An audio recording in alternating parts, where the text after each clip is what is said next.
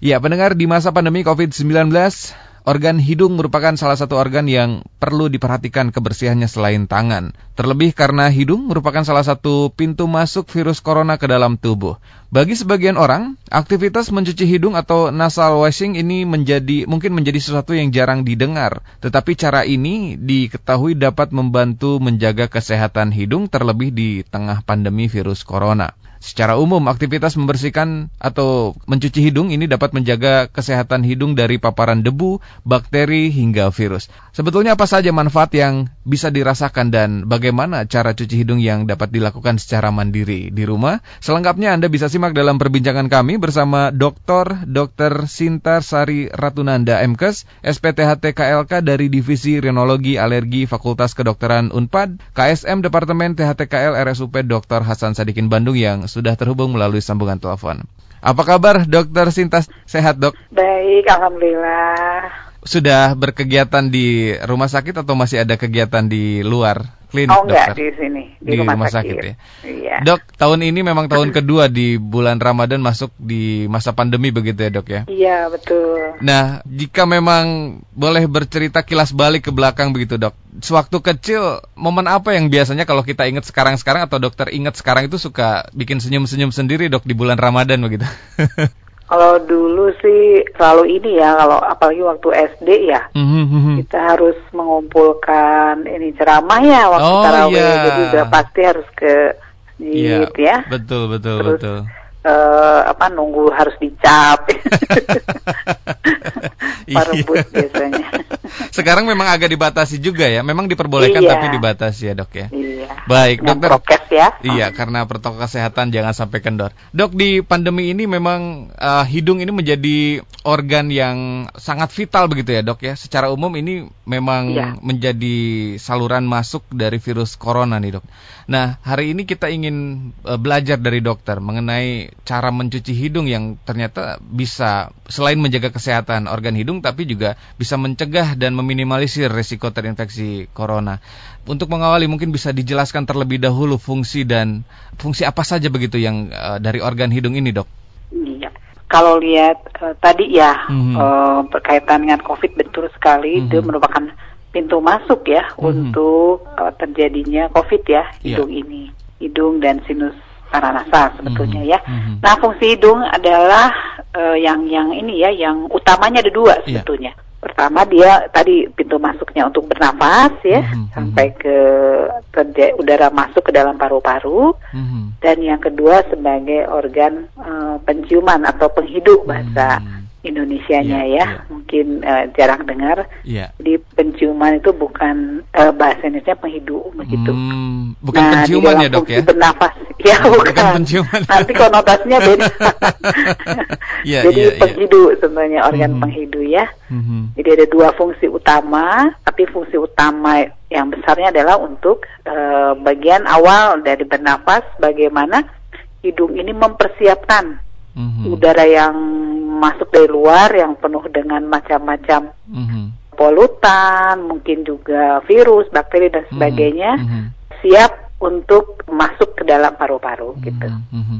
Baik dok, perbedaan, ya. mohon maaf uh, saya potong terlebih dahulu. Perbedaannya mm-hmm. dengan bernafas melalui mulut seperti apa dok? Ya itu berbeda mm-hmm. karena mm-hmm. Uh, di hidung itu memang sudah uh, apa dipersenjatai ya hmm. oleh berbagai uh, alat-alat yang yeah. gunanya tadi untuk uh, udara yang masuk itu akan difilter, difiltrasi, disaring ya, mm-hmm. supaya uh, bebas dari partikel-partikel yang berbahaya yang masuk ke mhm. paru-paru. Lalu mm-hmm. juga dihangatkan. Jadi kalau udara luar terlalu panas atau terlalu dingin itu mm-hmm. disesuaikan dengan suhu tubuh kita itu juga di hidung mm-hmm. dan juga uh, apa ya dilembabkan. Yeah, yeah, yeah. Sehingga memang benar-benar masuk yang ke paru-paru yeah. Iya. uh, sudah yang terbaik dan itu tidak dipunyai oleh mulut kita. Jadi kalau bernafas hmm. lewat hidung dengan bernafas yeah. lewat mulut yeah. Yeah. sangat berbeda kualitas udara yang masuknya. Iya, sebagian besar memang tidak sadar ketika bernafas dengan mulut ya dok, terlebih ketika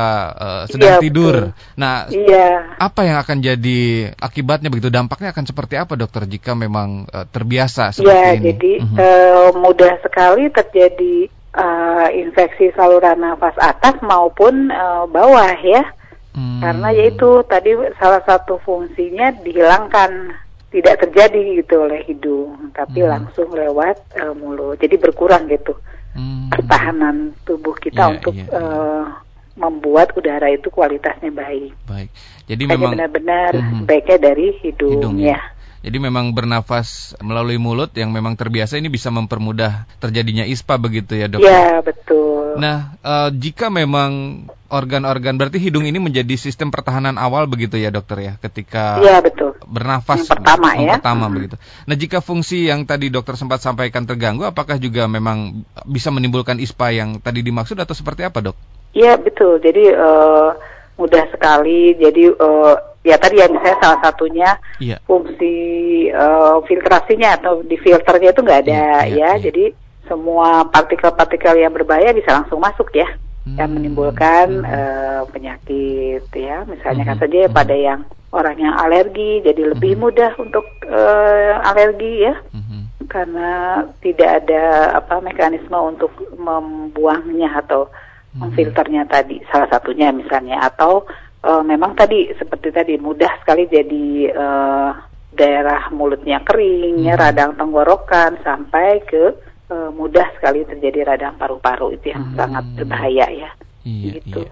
Baik, pendengar jika Anda mempunyai keluhan atau ingin berkonsultasi langsung bersama Dokter Sinta silahkan bisa kirimkan pertanyaan atau komentarnya melalui SMS ataupun juga WhatsApp di nomor 0811 2102948 kami ulangi nomornya di 0811 2102948 ataupun juga bisa melalui akun media sosial Twitter @fit_radio Bandung. Baik dokter kita berlanjut dok. Ini memang uh, di masa pandemi sering kali dikaitkan seperti yang tadi dokter sempat sampaikan bahwa ketika seseorang terpapar COVID-19 salah satunya adalah uh, gangguan penghidu ya dokter ya, bukan penciuman ya dok ya? Bukan gangguan penghidu. Nah, masih kagok ya. Masih gangguan penghidu. Nah ini sebetulnya apa yang terjadi dokter?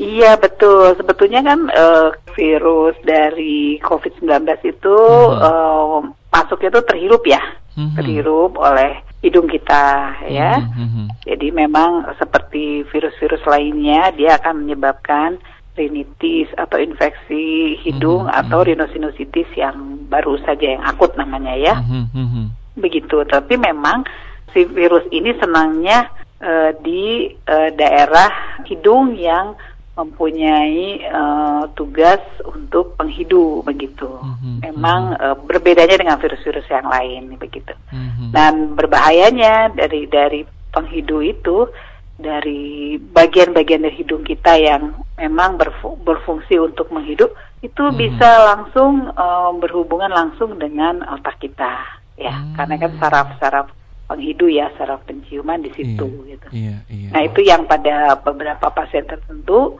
iya. uh, menjadi lebih berat uh, karena ke perjalanannya ke otak kita. Iya, iya, iya. Makanya perlu sekali hidung kita itu dijaga ketahanannya ya. Mm-hmm. Selain secara umum ada apa daya tahan tubuh kita harus ditingkatkan dalam pandemi ini. Mm-hmm. Makanya jadi mm-hmm. yang sering terjadi adalah gangguan yang uh, apa yang utamanya adalah mm-hmm. anosmia. Anosmia itu tidak bisa mencium ya. Mm tidak bisa menghidup maaf hmm. salah lagi ya iya, lalu yeah, yeah. kalau hiposmia uh, uh, kurang ya hmm. dan ini berkaitan juga dengan uh, agresia atau uh, hiposdesia ya jadi artinya uh, rasa apa merasa bau makanan hmm. atau rasa dari makanan itu berkurang ya hmm. karena karena penghidunya terganggu itu hmm. berkaitan ya bukan hilang tapi memang berkurang begitu ya dok ya bisa hilang bisa berkurang. Oh, bisa hilang, Kalau bisa berkurang. hilang namanya anosmia. Okay. Kalau berkurang itu hmm. hiposmia. Yeah. Kalau rasa makanan berkurang, mm -hmm. uh, higesia, hipogesia ya. Tapi mm -hmm. kalau hilang sama sekali namanya agesia. Mm.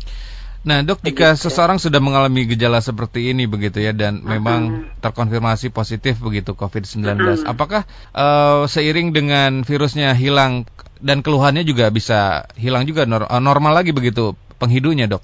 Ya, betul. Sebetulnya kan ini infeksi virus ya, sebagaimana infeksi hmm. virus lainnya. Hmm. Dia kalau penyakitnya sudah hilang, uh, hmm. uh, ya akan membaik dengan uh, sendirinya ya. Hmm. Uh, dari penelitian ya rata-rata hilang pada um, hari ke-7 sampai ke hari 4, 14 dari infeksi hmm. virus. COVID ya. Hmm. Begitu. Tapi memang ada beberapa yang menetap setelah COVID-nya negatif. Itu masih bisa menetap sampai hmm. beberapa bulan ke depan begitu. Nah, ketika yang menetap ini mempengaruhi juga penghidunya, dokter? Atau tidak iya, sebetulnya? jadi hmm. gangguan penghidunya itu bisa menetap. Oh. Iya, hmm. nah itu perlu uh, uh, perlu pengobatan khusus dan ya. latihan tertentu ya, ya, ya supaya ya. bisa kembali uh, normal. Ya. Nah, uh, dokter, apakah dengan cara cuci hidung juga ini bisa menjadi salah satu alternatif begitu untuk mengembalikan kesehatan atau fungsi hidung ini, dokter? Iya, sebetulnya uh, istilahnya bukan mengembalikan, tapi menjaga ya. Oh, baik. Begitu, menjaga. Mm -hmm. Kalau kita tahu hidung kita itu di bagian dalamnya ya, yeah, uh, yeah. ada uh, yang tadi banyak sekali uh, mekanisme pertahanannya mm-hmm, ya dan mm-hmm. tugasnya.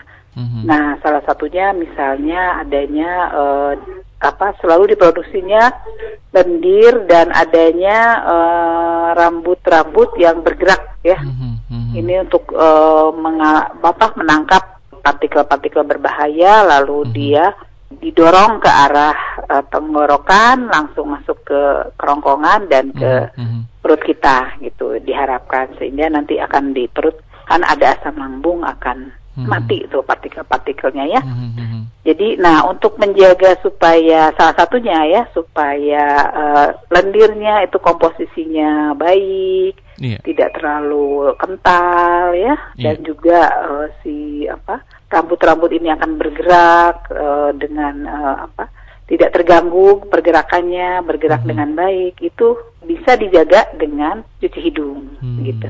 Nah ini bagaimana ya. caranya dok? Atau apakah ada uh, cairan khusus yang sebetulnya uh, diperuntukkan untuk cuci hidung ini atau seperti apa dokter?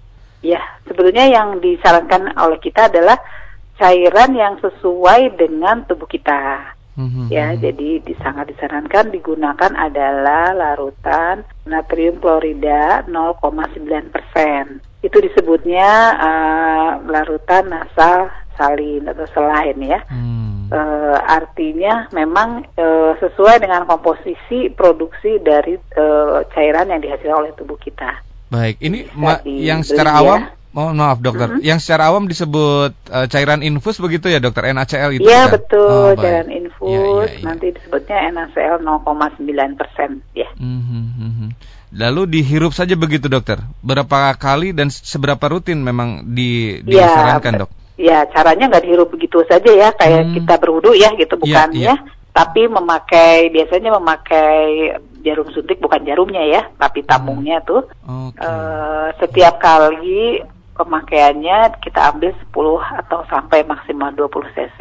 Mm-hmm. Lalu kita uh, masukkan ke dalam hidung, lubang hidung yang misalnya se- sebelah kanan, yeah. miringkan kepalanya ke sebelah uh, kiri.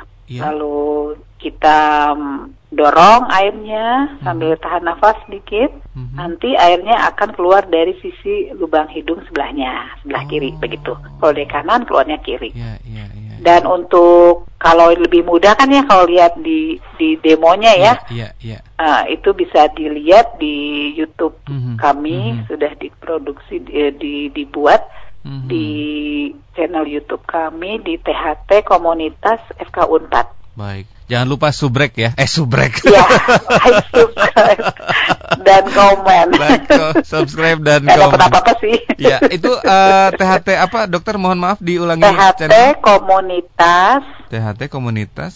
FK Unpad. THT Komunitas FK Unpad. Baik. Pendengar iya. untuk lebih jelas mungkin bagaimana iya, caranya. Kan kalau ya. lebih masuk ya kalau lihat ya. Betul. Jadi si cairan ini di di hmm. apa istilahnya memakai sedotan apa istilah itu? Uh, dokter pakai suntikan ya? sebenarnya ya suntikan hmm, ya baik. jarum suntik ya. hmm, tapi bukan jarumnya suntikan ya. Suntikannya ya. Yang baik. Dokter ini sebetulnya bisa dilakukan berapa kali atau dalam waktu berapa lama dokter? Maksudnya semi, sehari sekali kah iya, atau? ya, sehari mungkin uh, minimal satu kali. Ya mungkin satu sampai dua kali sih sebaiknya. Hmm. tapi tergantung aktivitas kita juga ya Hmm. Misalnya kalau aktivitas kita berhubungan dengan banyak, uh, misalnya nih banyak uh, naik motor ya, ya, ya itu kan berarti kontak walaupun pakai masker kontak dengan uh, polutan, asap mm-hmm. kendaraan mm-hmm. bermotor dan sebagainya itu tinggi. Mm-hmm. Nah itu mungkin bisa dua sampai tiga kali gitu. Mm. Kalau yang aktivitasnya tidak banyak berhubungan dengan polutannya mungkin ya satu atau dua kali sehari ya. Mm-hmm. Baik, dokter Begitu. untuk um, usia begitu, apakah anak-anak mm-hmm. juga bisa dengan cara seperti ini dok? Iya, sebetulnya sih uh, kalau dilihat dari prosedurnya ya, yeah. itu memang kalau pada anak-anak uh, yang belum belum besar ya, masih mm -hmm. ya di bawah balita apalagi ya, mungkin di bawah enam mm -hmm. tahun, di bawah.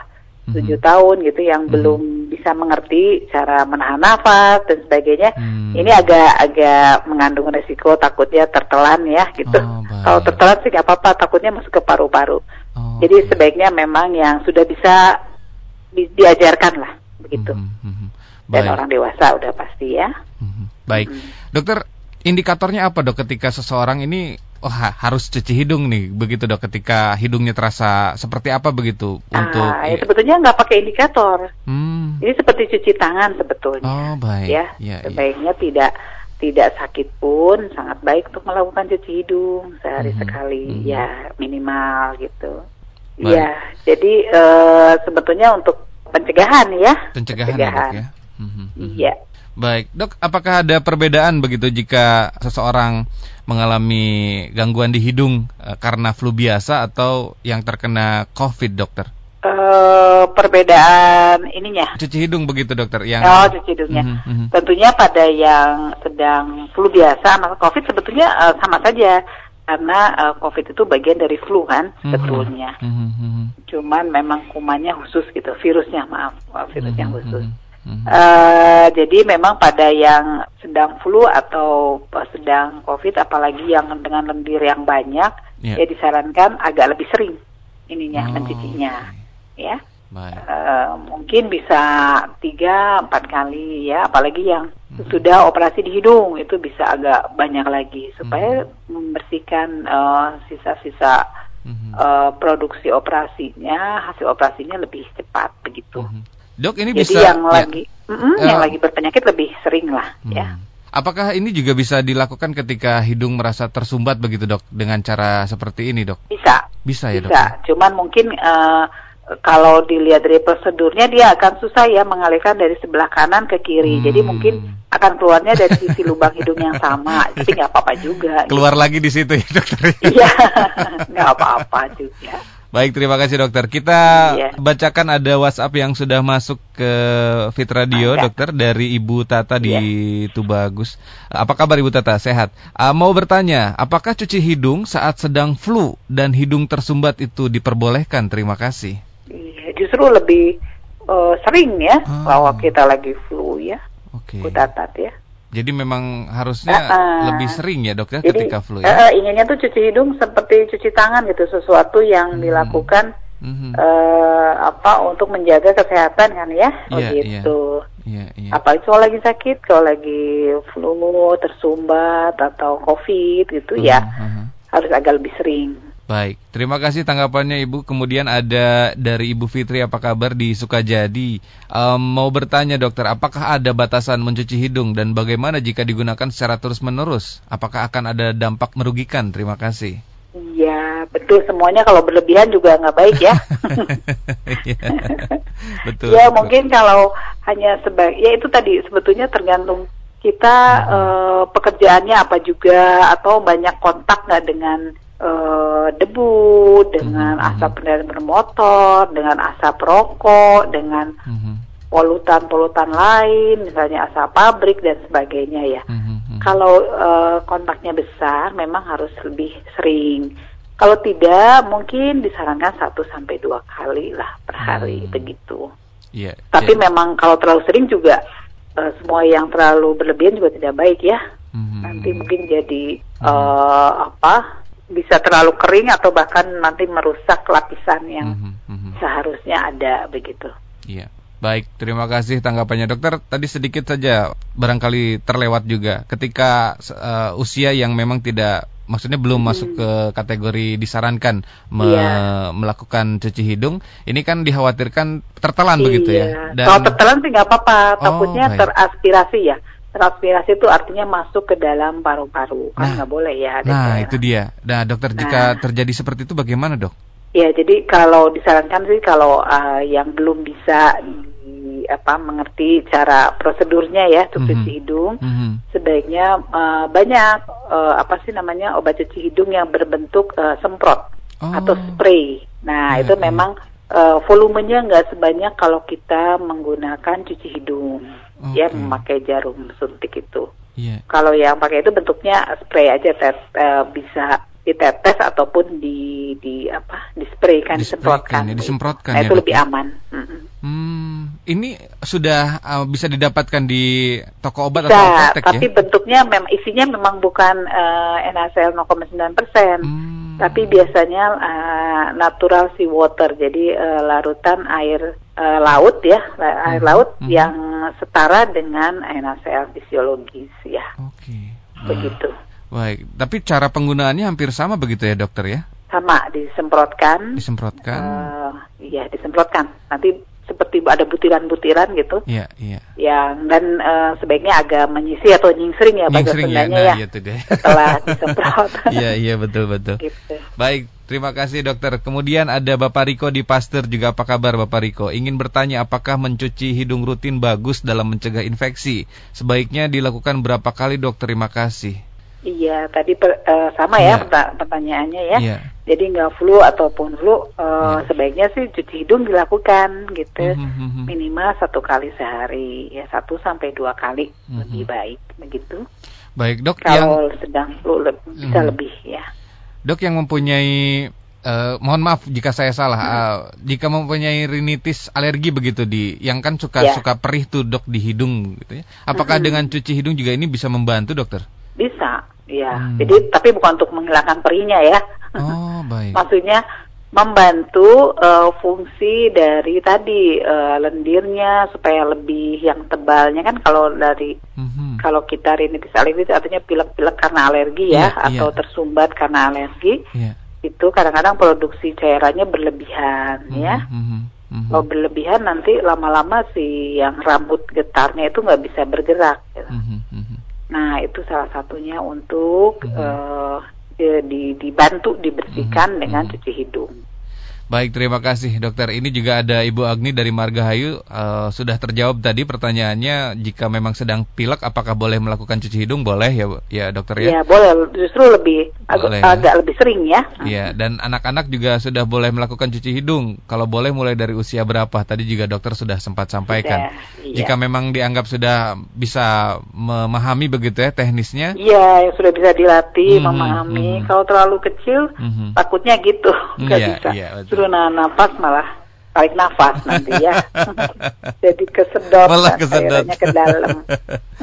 Baik, ada satu lagi dokter mungkin bisa ditanggapi. Assalamualaikum, waalaikumsalam warahmatullahi wabarakatuh. Saya dengan oh Ibu Indira, apa kabar? Sehat ya? Mau tanya dokter, untuk cuci hidung apakah cairannya bisa kita buat sendiri atau yang tersedia di rumah? Terima kasih. Mungkin bisa ditanggapi dok. Iya, ini pertanyaan yang cukup sering ditanyakan ya. Hmm Yeah. Iya. Uh, ini sebetulnya agak dilema juga gitu ya.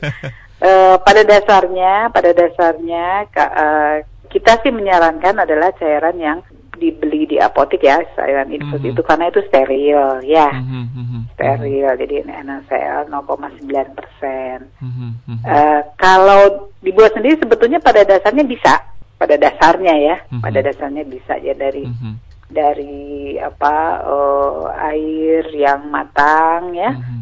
lalu diberikan garam pada dasarnya bisa ya tetapi mm-hmm. yaitu sterilitasnya ya agak mm-hmm. uh, nggak steril mungkin ya yang pasti ya mm-hmm. uh, dan takutnya itu takutnya kalau uh, tekniknya salah atau caranya nggak mm-hmm. salah dia teraspirasi masuk ke dalam paru-paru itu menimbulkan berbagai macam masalah begitu ya. Hmm.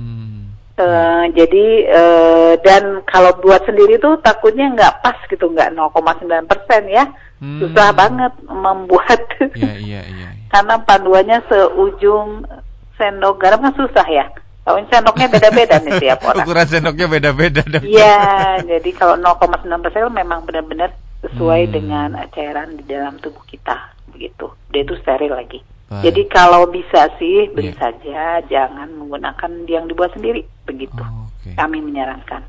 Um, bisa dibikin sendiri begitu ya dokter sebetulnya ya. gitu. Tapi untuk daerah-daerah yang yeah sulit sekali iya. mencari uh, ini mm-hmm. cairan infus cairan tadi, ya, tadi ya NaCl. Mm-hmm.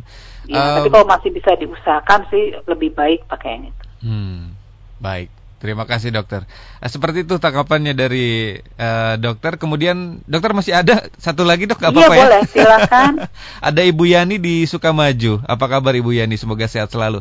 Dok maaf kalau pengertian bahasa awam menghidu ini apa ya? Merasakan iya. aroma bau-bauan begitu dokter? Iya begitu. Hmm. Mencium ya. Sebenarnya kalau mencium memang penulisnya bisa dua ya. Penciuman, iya, iya, iya.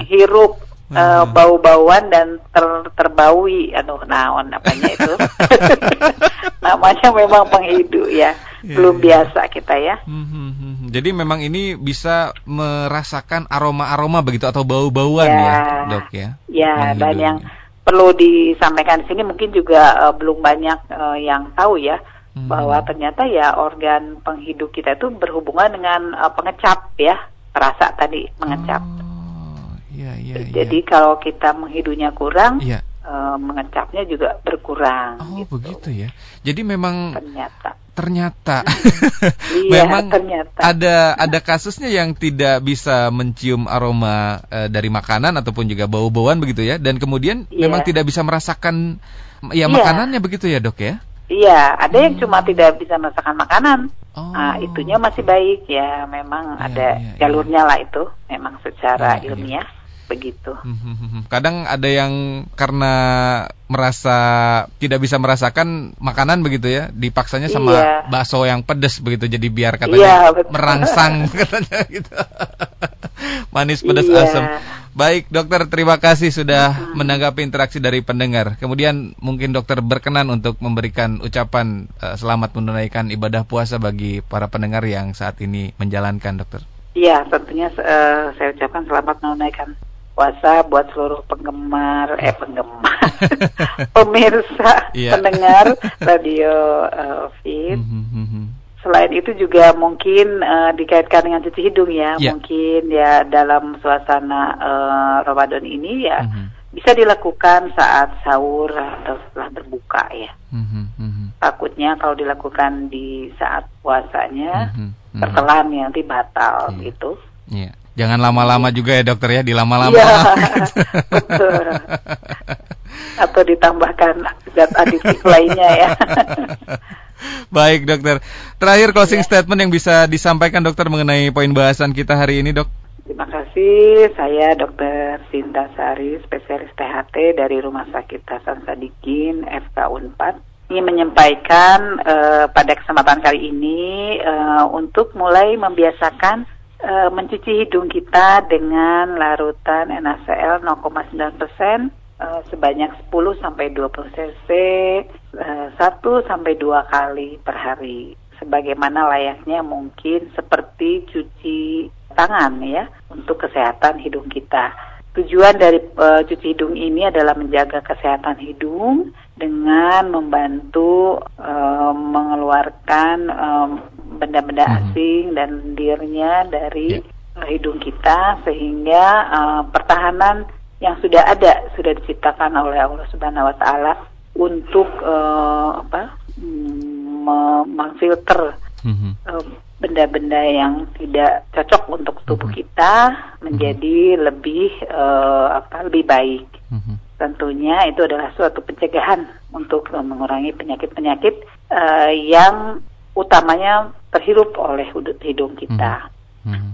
Uh, dan yang pasti sih jangan lupa Healthy Lifestyle Radio selalu dengarkan hmm. dan Stay Fit for Life di 94,8 FM Bandung. Atur nuhun dokter, terima kasih iya. untuk kesediaannya bisa bergabung kembali hari ini bersama kami. Sehat selalu dokter, selamat beraktivitas, terima kasih.